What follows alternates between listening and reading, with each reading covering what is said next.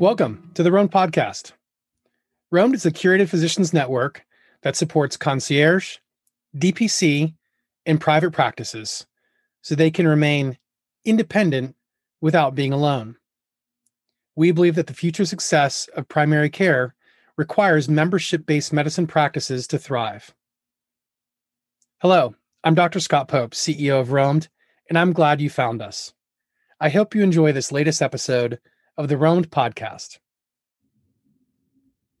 Hello, everyone, and welcome. My, my guest today on the Roamed podcast is Sharice Fazari, Director of pa- Practice Experience with Private Medical. Sharice, thank you for joining us. Thank you for having me, Scott. Quite an honor. I mean, I'm so excited to have you on. Uh, one of the, the, the, the topic we're going to cover today is, is one of the hot items that is, I think, such a differentiator in membership-based medicine. And we're going to talk about, you know, patient experience and, and why that matters and how to make sure that your, your practice is doing everything to make that to make that right impression. And I couldn't think of a better guest to have on uh, than you, Sharice. Uh, tell our listeners a little bit Thank about you. yourself, a little bit about your, your epic background and journey into healthcare. Well, my epic background in luxury hospitality actually happened by accident. Um, I ended up, you know, applying to a hotel back in the day, you know, in your twenties when you're not quite sure what you want to do. And um, and I happened to be fortunate enough to work for some of the best hotels, uh, the Four Seasons, Ritz-Carlton, and I spent most of my adult career as the chief concierge at the Mandarin Oriental in San Francisco, um, which is exactly where I met Doctor Schlain, the founder of our company. Excellent.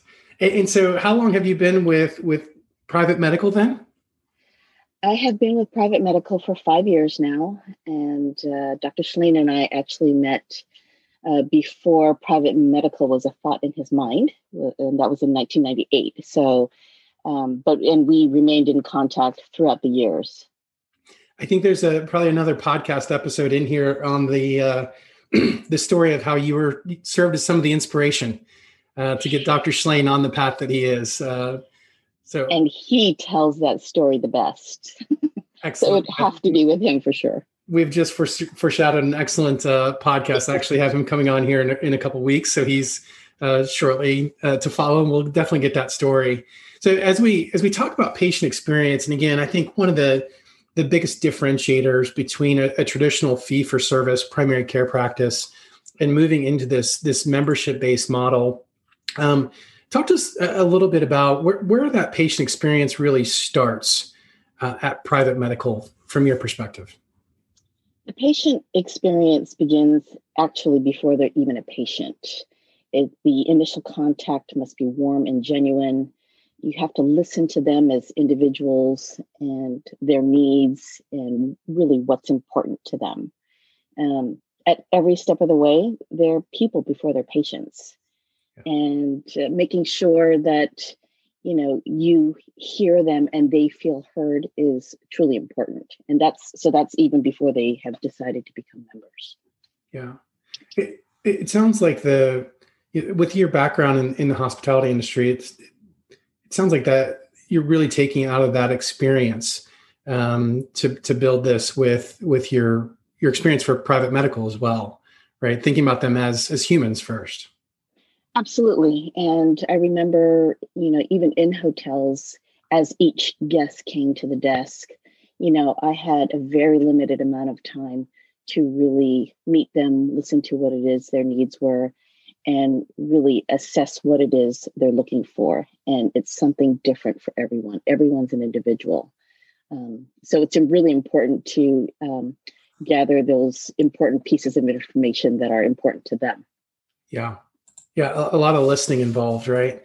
Um, a lot of listening. And along with that listening, I know that the, the way that you guys approach this this patient experience is uh, you guys have really been pioneers amongst pioneers uh, in this, and you invest a, a lot of time to ensure that this the patient experience is is exceptional. T- tell us a little bit more about some of those that, those time investments that you guys make to to ensure this experience is off the charts. You know, it's it's funny. Um, when I was in luxury hospitality, we would be trained all the time on little the subtle nuances of luxury. And, you know, as a team, we would think, here we go again, another training. And I can't imagine really being able to deliver the kind of service that we deliver without that training now. And so hindsight is twenty twenty. So I have been fortunate enough and excited to actually bring that over to private medical. So, you know, the, the patient truly has to feel that they're cared for. So from the moment that they, they decide to become a patient, um, the onboarding process is critical. They they meet with the doctor. They have to feel good with the doctor. It's a long-term relationship that we're looking for. And they have to really feel that their best interest is, is really what we're after. So again, every step of the way, we're looking into what affects them, what matters most to them.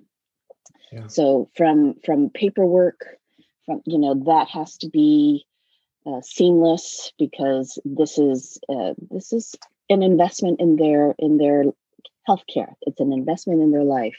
So behind the scenes, you know, our business development team communicates um, with our finance team to make sure that by the time they receive the paperwork, the dot, the I's are dotted, the T's are crossed, and so on, so that they know that, okay, they have it together behind the scenes before it's really even presented to them. Yeah. So they take care of all the paperwork, and they then are contacted uh, by a member of their team, which is the patient care coordinator, to start the onboarding process, um, which that, of course, has to be seamless as well. Yeah. So it, it sounds like you've got a, a really multidisciplinary team that it, collectively invests a lot of time to make sure that I like to use, and I'm not sure if you're familiar, kind of the duck analogy of the, the duck who's swimming across the, the, the lake. And if you look above the surface, it just looks calm, smooth, collected, and graceful. But if you look underneath the water, they, I mean, it's ugly as all get out. I mean, there's, you know, paddling and swatting, and it just, it doesn't look graceful at all. But you, you're, it sounds like that time that you invest in those multidisciplinary rounds is to create that smooth duck gliding across the water with your team, a lot of different legs paddling underneath. T- tell us a little bit about some of the multidisciplinary approach that you, you bring to that. That's the perfect analogy. Um, so it's it's everything from, you know, the the doctor, the nurse, the patient care coordinator, because each member has a team working, you know, on their behalf. Um, and then, of course, there is behind the scenes, you know, all the admin work and so on. So really, it's, I call it, you know, all the cartwheels and the somersaults that we do behind the scenes, so that by the time we actually show up, um, it's really gift wrapped nicely and it's presented to them on a silver platter. No matter how difficult it was to, for example, obtain an appointment, or no matter how difficult it was to, you know, gather some visit records that we keep all of uh, together on their behalf. Um, no matter how difficult it was to obtain a signature on a contract, to even get the onboarding paperwork started, um, all of that goes behind the scenes before it even um, is presented to the patient. And, you know, I always share with the team members, we don't share how difficult that task was, because really it doesn't matter. Their job really is uh, they sign and they show up. Right. And that's that's their job. Yeah, no, that's that's outstanding. You had, you had a couple um, quotes there. You know, the, the patient is making an investment in their lives, um, and with that, you, you had previously talked to me a little bit about um, you know, buyer's remorse can can be a real thing, and um, ta- unpack that a little bit, because I think when when I think about somebody spending that kind of, you know, that kind of money in an environment where they're otherwise not familiar with, you know, coming out of pocket to take, you know, to pay for a primary care doc. How do you guys handle that buyer's remorse? And is, is it kind of fixed through the, that onboarding process, or how do you get out in front of some of that stuff? Well, that's why all of our homework before it gets in front of the patient is important, because our job is to not even let buyer's remorse surface. And, you know, they, they truly have to feel confident that their best outcome is in our best interest. And so just like any investment, you know, you're excited about it and you, you know, they sign on the dotted line and they, they come in and they are assessing us if the experience is truly is what truly is what we say it's going to be. And if it isn't, that's when they're thinking, huh, did I make the right decision? And if we are sensing that that pause or that even the, the little bit of doubt in them, then it's our job at that point in time to really swoop in and hopefully, you know, try to minimize any further progress of that buyer's remorse. Yeah, absolutely. I no, I love that. Um, so a, a story I don't know that I've had the chance to to share with you, but it'll kind of take me into my my next round of a couple questions. Um, a number of years ago, I got to uh, sit in on a presentation uh, by Horst Schultz. Um, and for the listeners who aren't familiar, uh, was the, the founder of Ritz-Carlton. And when Marriott came in, he um, shortly left and had a non-compete. So he couldn't start a, a, a luxury hotel chain. And what he, um, he, he tells the story, and I'm not going to do the accent because I'll totally butcher it, but in his accent that only he can do, um, he said he went home and sat on the couch for a week. And his wife said, "You've got to get out of here. You've got to get up and go." And he said, so I, he went out and he decided he was going to start, he couldn't start a, a luxury hotel chain because it was written right in his non-compete. So he decided to start an ultra luxury hotel chain. And basically what he, the point that he ended up getting to was, you know, back in the day, early days of Ritz-Carlton, luxury used to be what was hanging on the walls, the carpets that were on the floor, the furniture. And I love that you and I are kind of halfway through this, this episode here, and we've not mentioned anything about the decor of that patient experience, right? It's about how you treat them as, as human beings, um, and, and how you approach them and really making them feel like they're, they're cared for.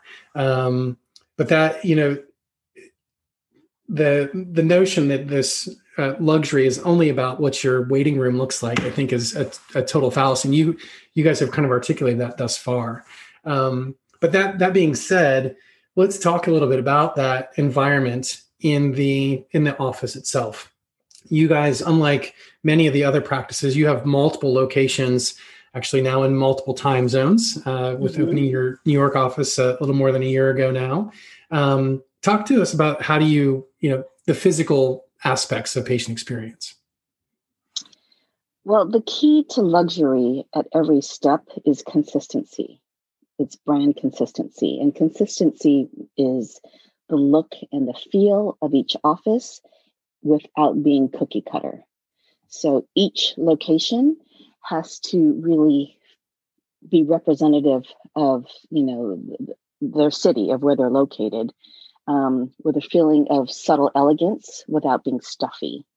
And, you know, we work closely with our with our designer to ensure that it reflects who we are as a brand. So everything has a subtle touch of quality. Um, When it is safe to travel again and to go into offices for office visits, um, you know, people will experience a similar look and feel every time they walk into an office. Once again, without being cookie cutter. Um, we're unique. Um, you walk into our office, you would never know it's a doctor's office because we want people to feel comfortable. So, but attention to detail is paid there as well. Everything from what's located in the exam rooms, how it's placed. Um, it's it's very thoughtful and well thought out. For example, in a pediatric exam room. I know as a child, you know, I would fear going to the doctor. Same thing with my kids. They would, you know, you go in there with eyes wide open, not knowing what to expect. And oh my goodness, it's going to be a shot today. So, you know, even the thought of how the, um, you know, the vaccines are placed on the tray before they're administered so that they don't scare the child is is thought of. So it's that kind of attention to detail that that really makes a difference. Um, but that's that's just the physical um, importance of consistency. The, yeah. you know, be, behind that, once again, is really how we deliver that kind of service. Um, when I was in hotels, I used to say to my team, you know, yes, we have a beautiful hotel, but, you know, people can place, people pay a lot of money to to place their head and on the pillow and sleep here. And they can do that at a lot of places. We are what makes the difference. Their experience with us is what makes the difference. The connection with the team is what makes the difference. And it's really us seeing them as individuals. That's what makes them confident in the thought that they have made the right decision to be here with us. One of the recurring themes that we keep coming back to, and, and you've kind of touched on it there without using the word, is this idea of relationship-based medicine, right? And that you actually have a relationship. Elaborate on that a, a little bit more, and maybe um, because it's it, the relationship with the physician is important, but you have a relationship with a multitude of different stakeholders from your multidisciplinary approach. Talk, talk to me more about that relationship side of this. Well, it's funny that you say that, Scott, because when I speak to prospective patients, that is my focus. I tell them really the focus behind who we are is our focus on relationships and the importance to us. And the, the obvious is, you know, the, the doctor with the patient, but it's way well beyond that. It is um, the relationship with the team. Again, doctor, nurse, patient care coordinator, so how they coordinate and their relationship that they are working so hard on behalf of the patient behind the scenes before they even be, are in front of the patient. That the relationship that we have with our vendors, um, the, the expert network that we reach out to on behalf of our on behalf of our patients. You know, we have to nurture those relationships because there will come a day that we will reach out on behalf of our members, and um, we want that to be reciprocal as well. Uh, it's it's the relationship that we have with the assistants that are in each office that make the magic happen on behalf of our on behalf of our members. You know, helping us uh, possibly secure an appointment sooner than one normally might. Um, because of an urgent situation.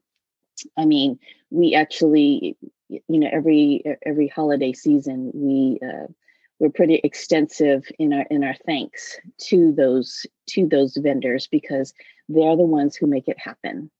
Um, but it's also the relationship again with the clinical team. So there's a there's a whole team behind the scenes that really kind of makes it happen and makes it easy.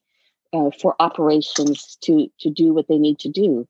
It's our it's our tech team, it's our I T team, it's our finance team, it's business development, um, everybody. So the relationships are crucial um, every step of the way, behind the scenes, in front of the scenes, outside the network.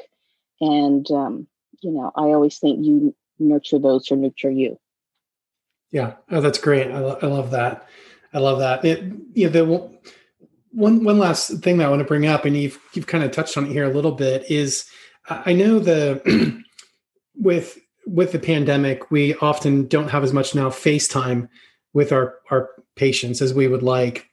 Talk to me about some of the phone etiquette, um, and that I know you guys have, have approached that in a, a very unique way relative to how other practices have done it. Um, share with our listeners a little bit what you guys have done with with phone etiquette. Well, the phone etiquette, I mean, it starts from the basic greeting on, on how they answer the phone. And, you know, this goes back to luxury hospitality where, you know, it's it's the greeting, it's the, you know, identifying who you are so that they know who they're talking to, you know, how may I assist you? Um, again, without sounding robotic. And, um, you know, it's it's avoiding slang. It is, please allow me to connect you instead of saying, hold on a minute, let me get her. It is, it is avoiding, it's avoiding, you know, verbiage like you guys and avoiding, you know, all right, hold on a minute. It's, it's really, once again, those are the subtle nuances of luxury that, that make a difference that confirm the fact for our members that they have made the right decision, because it's elegant without being stuffy. Yeah. And that holds true, quite honestly, in our written communication too. It is paying attention to verbiage, um, you know, punctuation and grammar and full sentences, and making sure that your emails are comprehensive as a, as opposed to email tennis. Because now, because we are all so virtual, it's very easy to quickly type your answer, hit send. And I guarantee you, if you do that, chances are you have not answered all of the questions that were on their mind. So yeah. if you take the time to, so I always encourage the, the teams, the doctor, nurse, the, the patient care coordinators, to really communicate in their in their huddles. That's their daily meeting, to communicate in their huddles what needs to be communicated to the patient prior to even hitting send, so that there are not three people communicating u- using three different modes of communication, all asking kind of sort of the same question. And then the, the patient thinking, are they not communicating, you know, about me on my behalf before reaching out to me? Those are the little things that make a big difference. Sharice, you're uh, absolutely a force to be reckoned with. Thank you so much for being a guest with us today. Any, you know, so many of our practices um, are not quite as uh, far advanced as you are. Um, many of them are, you know, small, you know, single physician practice, one location. What what one piece of, of kind of advice would you give them as it relates to patient experience, as a as a parting thought? Really, that they are people before they're patients. And so to always take that into consideration and, and see them as individuals and what's important to them, because really they are putting in your hands their life. And that that's a gift. And they should be honored that, that you know, they are being chosen um, to do that and, and to do well by their by that decision for their patients. Excellent. Sharice Fazari, Director of Practice Experience uh, with Private Medical. Thank you so much uh, for being an outstanding guest with us today. Thank you so much, Scott. It was a pleasure.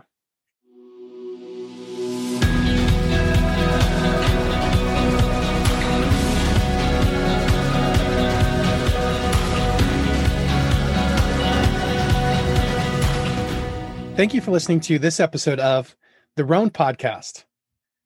If you enjoyed your time here, be sure to subscribe.